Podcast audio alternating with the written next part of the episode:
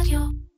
אנחנו בשש אחרי המלחמה, סדרת מפגשי אונליין של כלכליסט ופועלים טק, במסגרתה נשוחח עם אנשי השעה של ישראל בהייטק, בכלכלה, בבריאות ובניהול החוסן הלאומי, וגם נבחן את הדרכים לשיקום המשק הישראלי בשוך קרבות מלחמת חרבות ברזל. אני מאור שלום סוויסה, עורך כלכליסט TV, ועל השיחה היום מצטרף אליי יוסף חדד, פעיל הסברה ומנכ"ל ביחד ערבים זה לזה, ונדבר על הפנים של המדינה בחזית הבינלאומית ועל ערביי ישראל ביום שאחרי המלחמה. שלום לך, יוסף. שלום, שלום.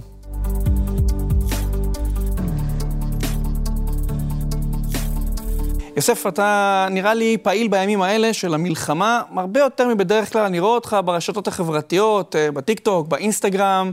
תספר לי מה עובר עליך עכשיו. לא, אין ספק שמאז השביעי לאוקטובר, היום הזה שלכל הדעות האסון הכי גדול של מדינת ישראל מאז אה, שהיא קמה, אה, מאותם רגעים אה, העשייה בתחום ההסברה וגם בתחום השותפות. אה, זה לא רק הסברה ישראלית, זה גם את השותפות הישראלית. אה, אין ספק שזה הרבה יותר מאשר אה, בדרך כלל, אבל אני חושב שזה צו השעה. אה, וראינו את זה בטח ובטח בשבועות הראשונים, שבאמת כל החברה הישראלית mm-hmm. התייצבה להסברה הישראלית, ויש לזה חשיבות, משום שאנשים לא קולטים את זה, אבל הפעילות המבצעית, הקרקעית, אה, היא נגזרת בין היתר מההסברה הישראלית, ומה אנחנו נותנים אורח חיים ונשימה לחיילי צה"ל ולפעילות המשטרתית. מוסיפים גרגירים לשעון החול, כדי שאפשר להמשיך לתמרן. ממש ככה, וזה באמת כן. גרגירים, והגרגירים האלה הם, הם קריטיים. יוסף, אני רוצה שתסביר לי, מאחר ואתה כמובן טוב בהסברה, איך בחור אה, ערבי הפך לאחד הדוברים הרהוטים ביותר והמשפיעים ביותר של מדינת ישראל. קודם כל, כערבי ישראלי, אני יכול להגיד לך שאחת הסיבות שאנשים אה, אה, התחברו לתכנים שלי, משום שאני מביא את הזוויות מכל הצדדים. Mm-hmm. כי אני נותן את הזווית של מה קורה אה, בתקשורת הערבית, ואיזה שקרים הם מביאים. ואני מסתכל על המערב, ואני רואה איך ה-BBC למשל משקרים, ואיזה אה, סיקור נותן ה-CNN. Mm-hmm. אה, חוזרים לאל-ג'זירה, ואז מגיעים חזרה לארץ, כי בסוף יש גם פה עניינים פנימיים. הרי מי, מי שחושב שלא צריך הסברה ישראלית גם לישראלים, הוא טועה ובגדול, כן. נהפוך הוא. ולכן, עצם העובדה שאני מצליח גם להביא את ההסברה הישראלית לקהל הישראלי, לקהל הערבי ולקהל המערבי, זה הפך את זה להרבה יותר אה, אה, נגיש, ואני גם עושה את זה בשלוש שפות, ערבית, כן. עברית ו- ואנגלית. ובזכות ה-AI אני גם מצליח אפילו לעשות את זה בצרפתית וספרדית, אה, וזה, וזה מבורך, כי משום שכל אדם ואדם שנוכל להגיע אליו, אנחנו צריכים להגיע אליו. אני רוצה להגיד לך רק עוד דבר כן. אחד. אתה יודע, אתה אומר הפנים, הפנים, הפנים. Mm-hmm. אתה יודע מי עומד מאחוריי? עשרות ערבי ישראל מכל העדות שמנטרים מידע ומתרגמים ועורכים. כן, חבר'ה, ההסברה הישראלית נעשית על ידי ערבים נוצרים, מוסלמים אז, ודרוזים. אז תהיה לי שאלה גם על זה ספציפית, על כמה ערבים באמת, אה, אתה עובד איתם ישירות, אתה מכיר אנשים כאלה, אבל בהמשך אנחנו נדבר באמת על אה, איך אפשר לרתום אה, יותר. אתה עושה את ההסברה הזו על חשבונך, זה נראה לי קצת יקר להסתובב ולריב עם חורשי רעתנו מסביב לעולם. ההסברה הישראלית חייבת להיעשות. נכון, אני לא מקבל שום תמיכה מהממשלה, והתמיכה היחידה שאיך שהיא מגיעה לארגון שלנו, היא באה מאנשים באמת פרטיים, פרטיים. זה מדהים לראות שלמשל, יש את... עם התרומות? כאילו, איך זה עובד? יש לנו בחור, יש לנו תורם, שים לב לתורם המדהים הזה, מוחמד, מסכנין, שתורם 50 שקלים כל חודש. מה הוא שלח לנו בהערה לתרומה? אומר, אני מצטער, דמי הכיס שלי הם 200, ואני צריך דמי כיס, אבל 50 שקל אני יכול לתת... מה זה, ילד? ילד בן 15, שפשוט uh, תורם uh, באופן, uh, באופן חודשי לעמותה 50 שקלים, כי זה מה שהוא יכול. אני שלחתי לו הודעה ואמרתי לו, התרומה הזאתי, ושאתה מאמין בנו, ועוד אתה נותן את זה כל חודש, זה הדבר הכי מטורף שאתה יכול לעשות עבורנו, וזה אנרגיה, בוסט אנרגיה, ויש לנו גם את דוד, והחברה הישראלית מתייצבת, נותנת ונותנת גב. וכולי באמת... אה, זה באמת, זה באמת מרגש. אז תגיד, למה לא לעשות את זה מטעם המדינה? למה לא לקבל כסף מהמדינה כדי ללכת ולהסביר את ישראל? אני מניח שפנו אליך. כן, היו פניות בעבר, לא, מה, לא מאז השביעי לאוקטובר, mm-hmm. מלפני כן. אה, כמה דברים. הדבר הראשון, כסף הוא לא העיקר. אני מתפרנס למחייתי מערוץ שאני עובד בו, אה, i24 News, אני גם נכה צה"ל, אני מקבל אה, את קצבת הנכות, אה, אז מתפרנס בכבוד מהמקומות שאני צריך להתפרנס מהם. אה, אני יכול להגיד לך שהיו לא מעט הצעות, אבל בשורה התחתונה אף הצעה לא הבשילה למקום שבו הרגשתי שאני יכול להמשיך לתת את המאה אחוז שלי ואת האמת שלי איך שאני. ואתן לך דוגמה, באחת הישיבות ש... שהייתי בהן, אה, ש... לא אזכיר אה, לא משרד ולא שמות, אבל באחת הישיבות ש... שהייתי, עלתה השאלה של לשתף פעולה, ובסוף שאלתי שאלה פשוטה. למי אני צריך להעביר את האישורים על הפוסטים שלי? בנקודה הזאת ציפיתי שיגידו, יש לך חופש פעולה, מי שאתה, לכן אנחנו מביאים אותך. בשנייה שאמרו לי, צריך להעביר את זה ל-XY, פה אמרתי, חברים, היה נחמד לשבת איתכם על כוס קפה, הסתיימה השיחה. אתה מעדיף לשלוט על מה שאתה עושה דרך... זה לא עניין של מעדיף לשלוט. אין, אה, אני לא אתן לאף אחד להכתיב לי מה לעלות, מתי לעלות ואיך לעלות. אחרת, כל מה שבניתי, והאימון הזה שיש ביני ובין ציבור העוקבים שלי, ובכלל מי שרואה את התכנים שלי, ייעלם תוך שנייה. אז אני אקשה טיפה, מגיע בחור ערבי-ישראלי, אוקיי? לא יהודי. אה, ואומר לכל המקדרים של מדינת ישראל שבטוחה שיש פה כיבוש ומונהג פה איזה משטר אפרטהייד, אומר אני חי פה כערבי, חיים חופשיים, ליברליים, אני עושה מה שאני רוצה, אולי בעצם כאן נגמר הוויכוח. זה בדיוק זה.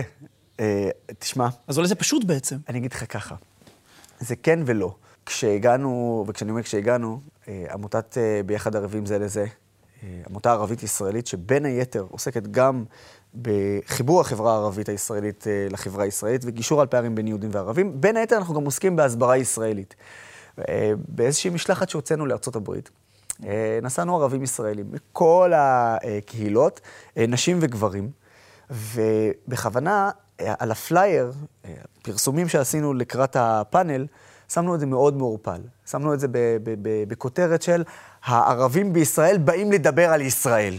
בלי להגיד פרו, לא פרו. הייתה התייצבות חסרת תקדים של האנטי-ישראלים. כי אמרו, הנה, סוף סוף הערבים מישראל יבואו. אם הערבי מגיע, אז בוודאות הוא מדבר איתנו על פרי אה, פלסטיין. תקשיב, קיבלו בומבה של החיים שלהם. ואיך הם מגיבים? איך הם מגיבים? רואים ערבי ישראלי, ערבי ישראלי אומר להם, אני אגיד לך... תקשיבו, הכל פה סבבה, אין פה אפרטהייד, על מה אתם מדברים בכלל? אז זהו, אז יש פה שתי תגובות. או יש פה שוק טוטאלי, או התגובה שאני כמובן מצפה לה, אתם מקבלים כסף, אפרופו כסף, שקל אחד לא קיבלתי, אתם מקבלים כסף. זה גם היתרון של לפעול לבד ולא דרך המדינה. אתה בוגד, אתה משת"פ של הציונים, אתה זה, אבל אה, הם לא מבינים שהם רק עושים לנו שירות טוב.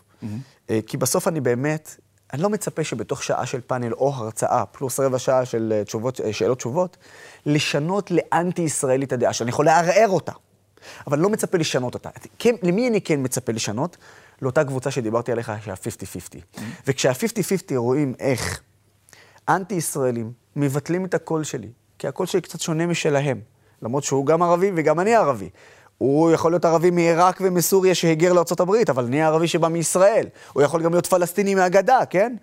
אבל בשורה התחתונה, הם שמים לב איך מתייחסים אליי, והוא רק בגלל ש... שאני mm-hmm. בדעה אחרת מהם, וזה משפיע רבות על ה-50-50 לטובתנו. אני רוצה להגיע לעיקר, לשאול אותך אה, על אה, מהות העבודה שלך, לא דווקא אה, החוצה, להסביר את ישראל רק החוצה, אלא אה, פנימה. יש לך את העמותה שלך, את הערבים אה, זה לזה. והייתי רוצה לשאול אותך, אתה שירתת בצבא, נפצעת, דיברנו על זה לפני רגע, נפצעת אה, קשה אפילו, אפשר לומר. ואני רוצה לספר לך סיפור, אני למדתי במכללה, בחור ערבי, מכפר בצפון, והוא רצה מאוד להתגייס. סיפור אמיתי לגמרי. אני מאוד רציתי להתגייס, הוא אומר לי, מאוד רציתי. התחלתי תהליך, ואז הגיעו כל מיני חבר'ה כאלה לבית של ההורים שלי, ואיימו עליי. איימו על החיים של המשפחה שלה, החיים שלי, אני ויתרתי את זה והלכתי ללמוד. כן. איך אפשר לשנות את זה? אפשר כי לשנות. החברה הערבית היא מאוד סגורה, ואנחנו רואים את זה, גם יש שם אלימות מאוד גדולה, מאוד קל לקחת נשק, לצערנו הרב, יש פה המון סיבות, אנחנו לא ניכנס אליהן, אבל... ופשוט... אה, תראה. לסיים את הסיפור מאוד מהר. אז איך, איך אנחנו פותרים את הבעיה הזאת? עובדתית אפשר לשנות וניתן לפתור את הבעיה. צריך רק שיהיה רצון. יכולת, יש את היכולת. הרצון חייב גם להיות הדדי, ואני אסביר. יש משפט שאומר לטנגו צריכים שניים, אוקיי? וברור שיש למדינת ישראל אחריות, אבל גם יש אחריות למנהיגים שלנו, מנהיגים מתוך החברה הערבית. וכאן היה כישלון, ויש כישלון מאוד חרוץ. הרי אם אני עכשיו אשאל אותך שאלה, האם אתה יכול להצביע לי על הישג אחד של הפוליטיקאים מהחברה הערבית שעשו ב-20 שנים האחרונות? אתה לא תמצא. אה, תמיד, תמיד בנקודה הזאת. אפשר להביא את חוק טיבי אולי אה, לטיסות. זה בדיוק מה שבאתי להגיד. תמיד כשאני שואל את השאלה הזאת, באים ואומרים לי, חוק טיבי על הפיצוי לטיסות. אמרתי לו, אבל לא, לא לזה הם הגיעו. זה שינה את החברה הערבית, וזה שיפר אותה בצורה מטורפת. הם לא נבחרו על הטיקט הזה, זה מה שאתה רוצה לומר. מה שאני בא להגיד, שבהחלט ניתן לשנות, אנחנו מתחילים לעשות את זה, ושים לב מה קרה מאז השביעי לאוקטובר. בדיוק אה, לפני מספר ימים התפרסם סקר של מרכז דיין באוניברסיטת תל אביב, שבה שאלו את השאלה מה, מה הזהות הדומיננטית אה, אצל ערביי ישראל. Mm-hmm. ואני רוצה להגיד לך שחלה עלייה מטורפת, ולמעשה הזהות הישראלית גברה על הזהות הערבית עם 33 אחוזים לעומת 32 אחוזים, כאשר הזהות הפלסטינית ירדה ל-8 אחוזים. זה מעניין. עכשיו, אנחנו מבינים מהסקר הזה שיש רצון בתוך החברה הערבית הישראלית להיות חלק מהחברה הישראלית. או, תפקידנו, אז, אז... תפקידנו כן. ותפקידי, כאחד שרואה את עצמו כמנהיג בתוך החברה הערבית, היא לתת גב לאותו בחור שרצה להתגייס לצבא, אבל פחד מאותם קיצוניים. אנחנו צריכים להגיד שהרוב השפוי, או הרוב עם הקול השפוי, הפסיק לפחד, יש לו גב, ויש לי המון ערבים ישראלים שאמרו לי, יוסף, בעקבות זה שיש את העמותה שלך, יש לנו גג, אנחנו מרגישים יותר בטוח, ולכן אנחנו נשרת בצבא, או נלך לשירות הלאומי. שזה העדפה שלי. זה בדיוק, זה, זה מה שאנחנו רוצים לעשות. לא חייבים לעשות צבא. בטח. לעשות שירות לאומי. אני משמעית. בעיניים שלי ראיתי ערבים שעושים שירות לאומי בכפר שלהם, ועוזרים לילדים קטנים בקשיי התפתחות, לבוא ולהתקדם. יכולים לעשות את זה בתוך הכפר. למה משמעית. זה לא קורה? יש איזשהו... אתה רואה, הנה, הנה הטעיה. הימנעות מהממסד. הנה הטעיה, שים לב. דרך אחת להסתכל עליה, להגיד למה זה לא קורה. הדרך השנייה להסתכל עליה ולהגיד לך, לפני עשר שנים, כ-200 ערבים ישראלים התנדבו לשירות הלאומי, בכל שנה. כלומר, כל שנה 200 ערבים ישראלים התנדבו. כן. אתה יודע מה המספר היום? עשר שנים אחרי? בין 5,000 ל-6,000 ערבים ישראלים שמתנדבים למערך השירות הלאומי ומהווים למעשה כ-28% מהכוח של השירות הלאומי. אז רגע, הרבה. האם זה לא קורה או כן קורה? אני מסכים איתך שברמת המנהיגים שלנו, למשל איימן עודה מתנגד לזה. כן. איימן עודה הוא אחד המבקרים החריפים של השירות הלאומי, ולמה? כי יש להם פחד מאוד גדול מהכניסה, או, או מהכרטיס הזה שנקרא כרטיס הכניסה לחברה הישראלית. למה? משום שהחברים כמו של איימן עודה, הם רוצים בעצם שהחברה הערבית הישראלית תישאר מוחלשת. חברה מוחלשת, חברה נשלטת. חברה נשלטת זה חברה שתמשיך להצביע לאותם אנשים, ובהיעדר אלטרנטיבה, בהחלט הם ימשיכו לשלוט. או, בוא נדבר על האלטרנטיבה. בבקשה. בדיוק על זה רציתי לדבר איתך, מה שנקרא. אני יודע. אתה כל הזמן טוען שרוב ערביי ישראל יותר קרובים לעמדה שלך מאשר לעמדה של אחמד אה, טיבי והישראלים... אני רק, uh... אני רק אבהיר, אני פטריוט ישראלי, שירתתי כן. בצבא, נפצעתי, נכה צה"ל, אוהב את המדינה, אני יכול להגיד לך שאני פטריוט כנראה מלא מעט יהודים אפילו. Uh, כל מה שאמרתי שערביי ישראל ברובם רוצים להיות חלק בלתי נפרד מהחברה הישראלית. אז הנה, אז הנה, וזו בדיוק השאלה. הישראלים מתקשים לבלוע את הטענה הזאת שלך, אני חייב להודות. אולי, בגלל uh, המאות הבודדות של ערביי ישראל שהביעו uh, תמיכה. בטבח של 7 באוקטובר, הקולות שלהם לצערנו הם גדולים, זה מקבל תעודה יותר רחבה. מי הביע תמוכה? מאות בודדות. אה, אוקיי, בודדות. אוקיי, אמרתי את זה, כן. כן. אולי בגלל שחלק גדול מערביי ישראל מגדירים את עצמם כפלסטינים ולא כישראלים, לא, אז אולי, אז אולי, אז אולי, אז אולי תיכנס לפוליטיקה. תקים מפלגה, ותוכיח אחרת, כי מאחורי הפרגוד אף אחד לא רואה איזה פתק סמים. Okay. אוקיי. המפ... הרשימה המאוחדת או יוסף. נראה אה, מפלגת יוסף חדד או לא נראה מפלגת יוסף חדד? אז אנחנו כיום נמצאים במלחמה. כן. מה שהייתי אומר לפני השביעי לאוקטובר, כדי לא לראות שאני מתחמק, זה שבזמן הנכון, וביום שאני אראה שאני באמת יכול להשפיע יותר מהזירה הפוליטית, לא אהסס לעשות את זה, וגם לא אהסס לעשות את זה עם מפלגה חדשה. עד שאנחנו לא מסיימים את המלחמה, מחזירים את החטופים ומשמידים את חמאס, אין על מה לדבר. Mm-hmm. נדבר אחרי זה, ואני מבטיח לך שאם תזמין אותי, אני אפילו אגיד לך תשובה חד משמעית. עכשיו לא רלוונטי. אז אולי אה, זה יכול להיות שזה עונה לשאלה האחרונה גם. אנחנו שואלים פה את כולם שאלה זהה, כי נשברו הרבה קונספציות אה, מאז ה-7 באוקטובר, ואני רוצה אולי לשאול אותך, איזה קונספציה נשברה אצלך מאז השבעה באוקטובר? אולי היו הרבה, אבל תן אחת אה, בולטת. לא, אז אני רוצה להגיד לך הפוך. אני חושב שעם הקונספציה שהייתי איתה, שנים על גבי שנים, ביחס שלנו לארגון הטרור חמאס, זעקתי את זה. לצערי הרב, יש גם סרטונים שמראים את זה, אה, בטלוויזיה ובעימותים ובפרשנויות שלי. וביטלו את, ה, את, ה, את, ה, את הדבר הזה ואת הטענה הזו. Mm-hmm. בחלק אפילו גם קטלגו אותי כקיצוני. לצערי, ב-7 לאוקטובר קיבלנו את החותמת שכשאמרתי שככל שנדחה את הקץ ולא נטפל בארגון הטרור חמאס, אנחנו נשלם ונשלם חזק מאוד ובתשלום של הריבית של הריבית. אני כל כך שונא להגיד שלצערי צדקתי. בוא נחזור לשישי לאוקטובר, אני חותם, תן לי, אנחנו נסיים עם זה. אבל יש משהו שחשבת לפני שאתה לא חושב היום? משהו שהשתנה בתפיסה שלך? חמאס, בוא, הרבה חשבו שהוא לא אה, שותף לגיטימי לשום דבר. אני חושב שאם אנחנו מסתכלים על החברה הישראלית כולה, כשאני רואה חרדים ודתיים וחילוניים, ימנים ושמאלנים, ערבים ויהודים, ברובם מתאחדים על מנת לשמור על המדינה הזו. אתה יודע, ערבים ישראלים אומרים לי, יוסף, אנחנו ראינו את השביעי לאוקטובר, חמאס כבשו את הדרום, כן. אנחנו חששנו שהם עכשיו באים למרכז ולצפון. לא, חביבי, תודה רבה, אני נפל לי האסימון, אני לא, עזוב אותי. אני רוצה להיות תחת שלטון ישראלי. Mm-hmm. מי ששינה את הקונספציה שלו, אלו אנשים שחיו באשליות. אני לא חי באשליה. יש לי את העובדות, אני עם האמת, ולכן התפיסת עולם שלי לא השתנתה במאומה, ותמשיך בדיוק כפי שהיא.